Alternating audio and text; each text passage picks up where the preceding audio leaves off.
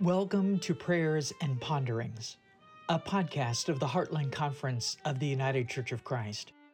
I'm Conference Minister Reverend Dave Long Higgins, and I'm delighted you have found this invitation to a precious pause for occasional prayers and other ponderings that we hope will deepen your sense of God's loving presence and hopefully offer some wisdom from a wide variety of voices along the way. We're delighted you're here and look forward to sharing more with you. And now, the precious pause.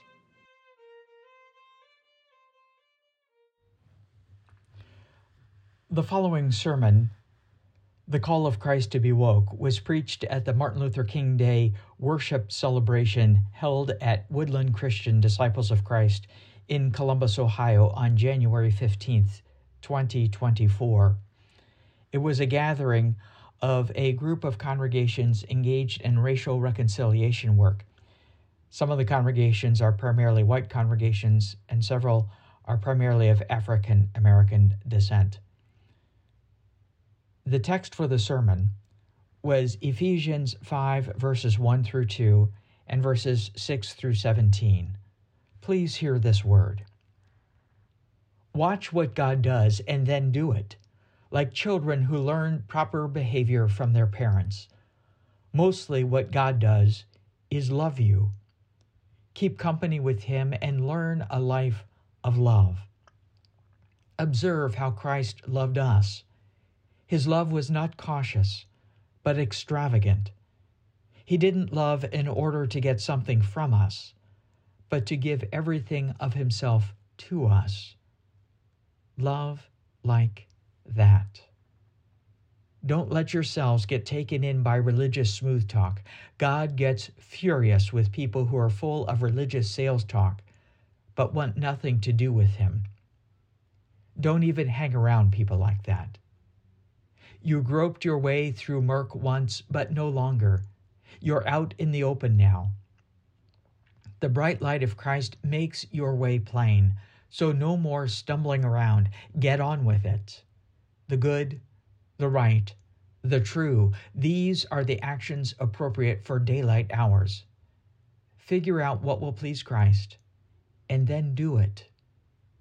Don't waste your time on useless work, mere busy work, the barren pursuits of darkness. Expose those things for the sham they are. It's a scandal when people waste their lives on things they must do in the darkness where no one will see. Rip the cover off those frauds and see how attractive they look in the light of Christ. Wake up from your sleep. Climb out of your coffins. Christ will show you the light. So watch your step. Use your head. Make the most of every chance you get. These are desperate times. Don't live carelessly, unthinkingly. Make sure you understand what the Master wants. This is the word of God for the people of God. Thanks be to God. Amen. Good evening, friends. I'm going to tell you uh, it's something to preach a sermon about being awake at uh, 7:30 in the evening, right? So I may need your help along the way, so I hope uh, you could assist that. Just one little cue. When I go like this, you may want to say the word awake, right? Let's try it. Good, good. Thank you. What an honor and privilege it is to be with all of you this evening. A special thanks to Pastor Eric and Pastor Chris for your kind invitation uh, to join with you in this remarkably important celebration on Martin Luther King uh, Day. As we together remember the enduring energy and witness of King's life and words, and in some way take up, allow those to take up residence in our own lives. May our being together tonight continue to join us in a Christ inspired forward motion that seeks the full flourishing of the human family in answer to a world often resistant and stuck in reverse gear. Yes? Before I dig into our text this evening, I want to bring you greetings from the part of the faith family that I represent, that is the Heartland Conference of the United Church of Christ, 322 congregations, all of the UCC congregations in Ohio, one in West Virginia, and eight in northern Kentucky across the river from Cincinnati. All of us delighted to be joined with you in the ecumenical and interfaith work, local and global, that we share in its many and varied expressions. And I want you to know that our hearts are joined with yours in this very important engagement of the work of anti racism and pro racial equity that leads to justice and joy. Will you join your heart with mine for a word of prayer? O love, you search us out, and you will not let us go. Because you have poured your Spirit into us and through us, and through Christ you have revealed to us your will and way, and called us forth to declare your good news of the gospel of healing and mercy, of justice and love. So tonight, as we gather, pour your Spirit anew on us, bless us with an outpouring of your energy and your passion, your strength, and your vision. Oh God, I pray that the words of my mouth and the meditations of all of our hearts, that they might be found pleasing and acceptable in your sight. Oh God, our strength and our Redeemer. Amen. Amen. This evening, for just a little bit, I want to consider together, have us consider together, the call of Christ to be woke. I'm sure you have recognized, as I have, that words have a strange way of getting twisted such that the seemingly obvious and even simple can get manipulated into a flashpoint of division. These days, the word woke has fallen prey to such a strange controversy. But of course, this should not surprise us, should it? Because the closer a word is to evoking an awareness of the truth, the more its use will be resisted by those who benefit from the perpetuation of a world constructed on lies and the status quo. I'm guessing that I'm not alone in noticing this. And while it happened, has happened to other words and slogans like diversity, equity, and inclusion, or critical race theory, tonight our text urges us to be woke. Unless we forget, this is not some obscure one passage consideration when it comes to our sacred texts. You know it, I am sure, but let me just give you a sampling of how important God feels it is to be. Yes. To Elijah, the angel of God came back, shook him, and said, Get up and eat some. You've got a long journey ahead of you. On more than one occasion, the psalmist writes about being woke. In Psalm 119, the psalmist sings, I stayed all night prayerfully pondering your promise. In your love, listen to me. In your justice, God, keep me alive. Proverbs 8 tells us, Blessed the man, blessed the woman who listens to me and ready for each morning, alert and responsive as I start my day's work. When you find me, you find life, real life, to say nothing of God's good pleasure. Then, of course, there's the challenge of the prophets. Isaiah 29 challenges the people, the religious people, the ones who are supposed to be a light to the world, displaying loving justice, mercy, and peace. The master said, These people make a big show of saying the right thing, but their hearts aren't in it because they act like they're worshiping me but don't mean it. I'm going to step in and shock them, astonish them, and stand them on their ears. And then, of course, there is Jesus. Remember him? When explaining why he teaches in parables, Matthew tells Jesus, explained it this way. That's why I tell Jesus stories, Jesus says, to create readiness, to nudge the people toward a welcome inning.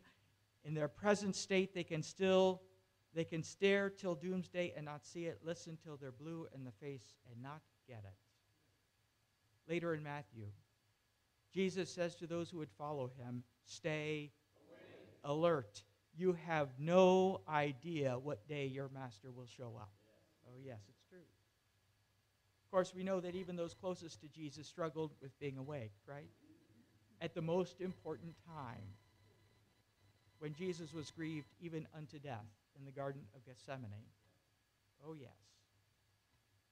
There, in the urgent hour of his most urgent and ardent prayer, My Father, if it is possible, let this cup pass from me. Yet not what I want, but what you want. Jesus comes back to the inner circle of his disciples and asks them, Could you not stay with me for one hour? Stay that you may not come into the time of trial or testing. Do you see a theme here? It would seem to me that we cannot be people of the genuine life giving, wholeness working, justice seeking, love filled faith if we are not. Yes. To be woke is not just a political phrase, it is a core calling of the Christ life.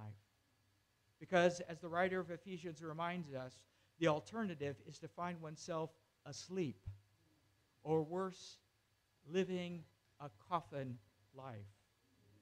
A life, ironically, of deadness, or at least comatose, which is nearly dead.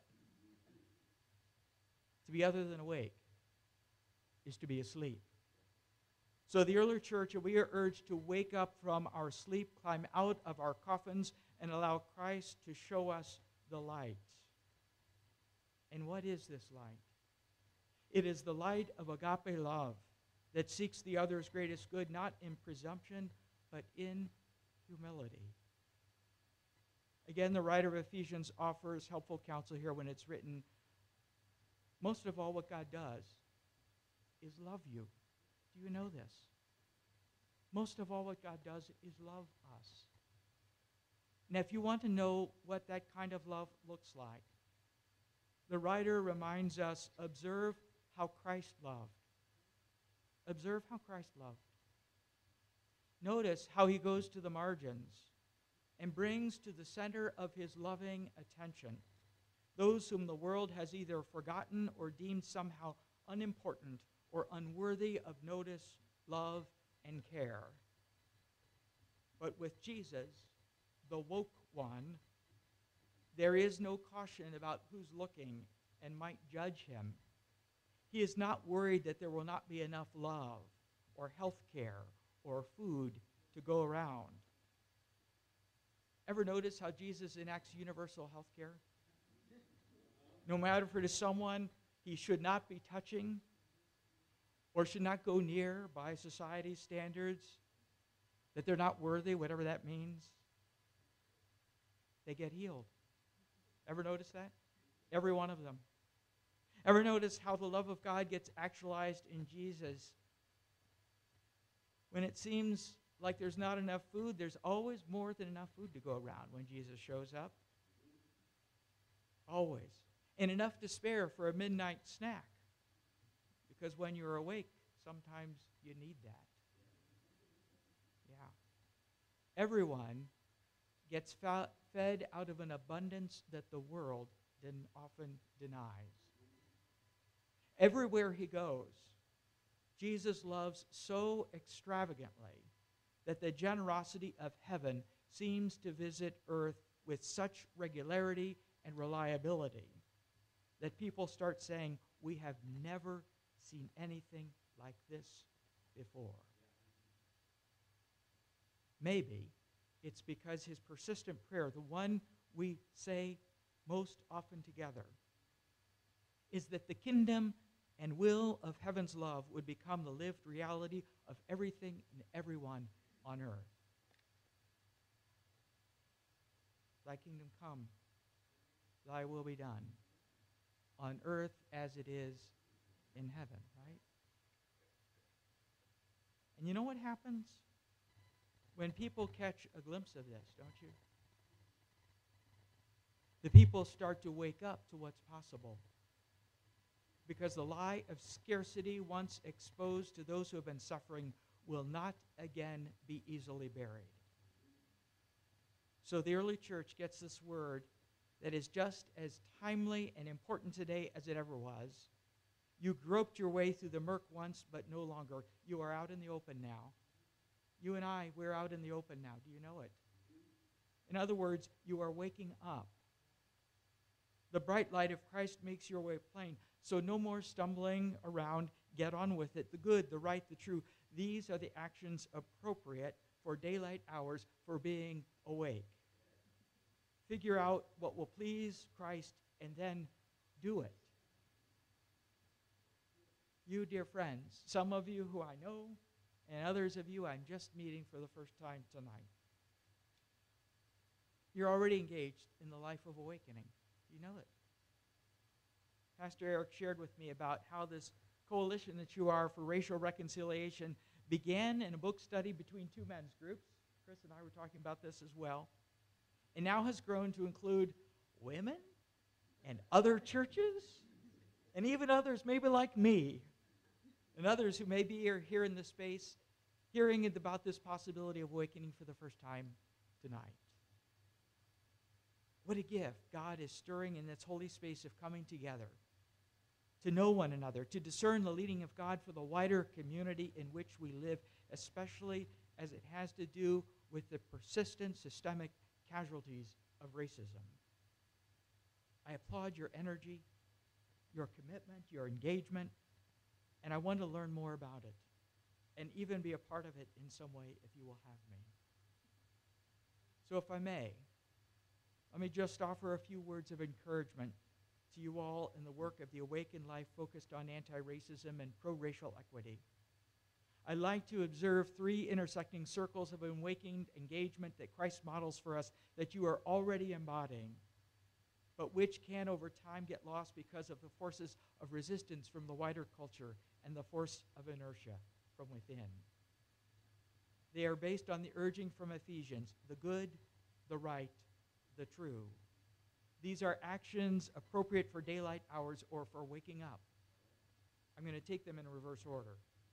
They're based on the urging from Ephesians, as I said. The first has to do with the true or truth telling. It was what I might also suggest is the necessary circle of information, more particularly a piercing honesty about the past. The truth is, friends, you may know this, I'm sure you do.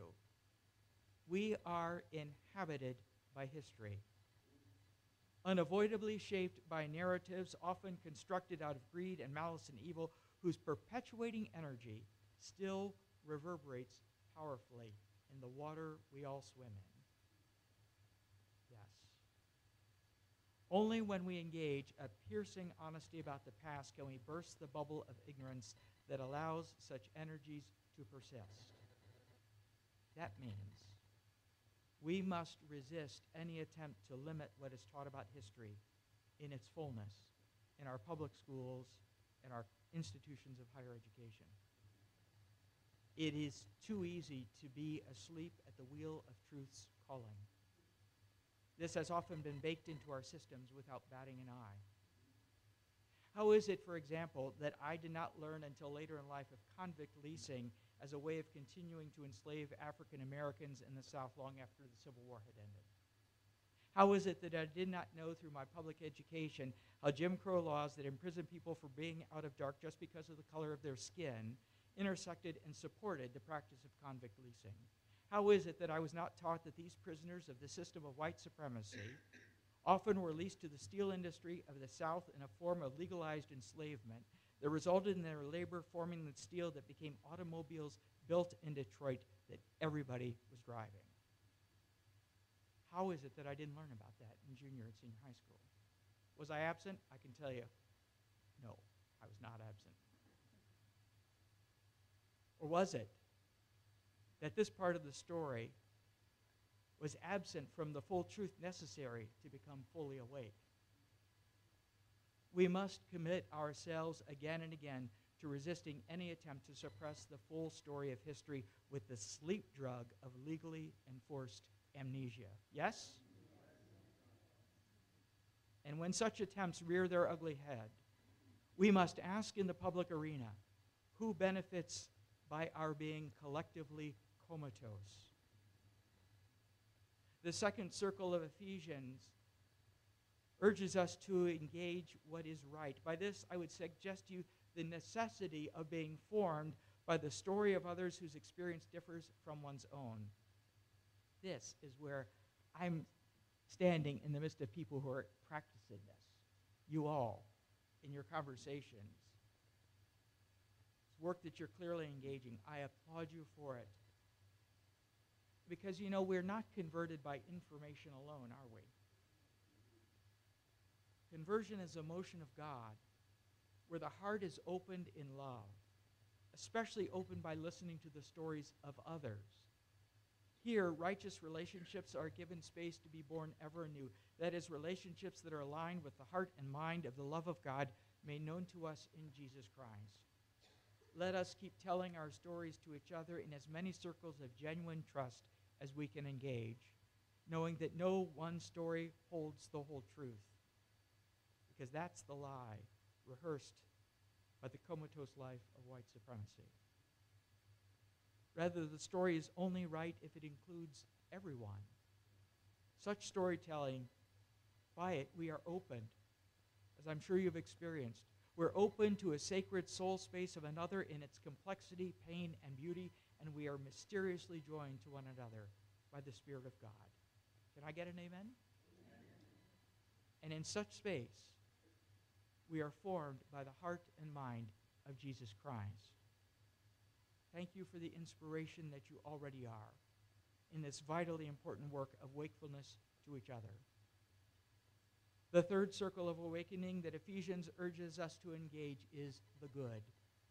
It begs the question, given what we know about history, that is truth telling, given what we have discovered in the richness of each other's stories, forming right and righteous relationships, what is the dream of God for the full flourishing for every human being, and especially for those who have been historically and systemically diminished at every turn? Well, the first two circles ask questions of information and formation. This third circle asks the question of transformation and action. Given what we know and what we have heard from each other, in what way are we called to interrupt the inertia of the comatose life and its death dealing effects? I know from Pastor Eric that you're already beginning to plan an awakening in this regard when it comes to health disparities for African Americans compared to those of European descent. I applaud your commitment to work for affordable housing, addressing these same disparities. Housing and health care are indeed fundamental, as we know, and foundational necessities to fashion a life of flourishing. Thank you. Thank you for your witness and for your work. Yet, you know as I do that this mission of love is a marathon and not a sprint. It is a lifelong calling and must not simply be a fad that will fade over time. So, dear friends, let us remember the words of the Reverend Dr. Martin Luther King Jr., who once said, One of the great liabilities of history is that all too many people fail to remain awake through great periods of social change. Every society has its protectors of status quo and its fraternities of the indifferent who are notorious for sleeping through revolutions. Today, our very survival depends on our ability to stay awake, to adjust to new ideas, to remain vigilant, and to face the challenge of change. Yes, how true. But how will we stay? Let me suggest two things because this work of pro eh, racial equity, if left to ourselves, will surely, will surely be more than we can fashion on our own. We must be people of prayer and worship as we are tonight. Not the kind of prayer that some have suggested is an avoidance of action, but the kind of prayer that calls into our best intentions and hopes the power of the one who is the very spirit of life itself, the Holy One. Let there be no artificial division, as there sometimes is, between prayer and action. Second, let there be a vision of joy, of joy that stands as the perpetual light leading all of our awakening, of joy. That is the prayer of Christ, friends. That we know, should know Christ's joy in its fullness, yes? I got a glimpse of this just last night as my wife Beth and I got a chance to watch the documentary American Symphony. Have any of you watched it? It's about the work of artist musician Jon Batiste. If you haven't seen this, I, I strongly urge you to watch it. There's so much good that's shared in this, in this documentary about the challenge, about the creative process, but also his personal challenge with his, uh, alongside his wife who has been battling cancer. Among the many things that struck me is Batiste's vision of a symphony where no musical style or heritage is left out. Breaking the usual boundaries. A composition where each element multiplies the joy. Where the delight of the musicians flows out and captures the audience in an experience of what is possible in and for human community where there is a flood of awakening to what is possible when human beings claw their way out of the coffin of the comatose and awaken to the light of a brand new day. Yes? In the words of Batiste, we have to confront the brutal reality and at the same time have unwavering faith. Friends, this is our calling. Let it be our sacred song and our deepest desire to be woke with the love of God made known in Jesus Christ, so that, in the words of Dr. King, we may make out of this old world a new world. By God's grace, let it be so, and may we be part of it. Yes, yes, yes. I give thanks to God for you. I pray for you for your witness and your work. Godspeed, and God bless you all. Amen. Amen. Amen. We hope that this space for prayer and pondering has been helpful to you in some way.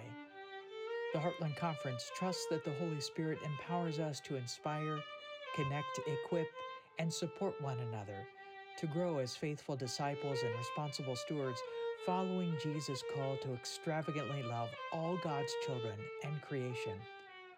No matter who you are or where you are on life's journey, we are glad you have journeyed with us, if only for a little while. If you'd like to find out more about our life together in the Heartland Conference, we invite you to visit our website at heartlanducc.org. Blessings on you.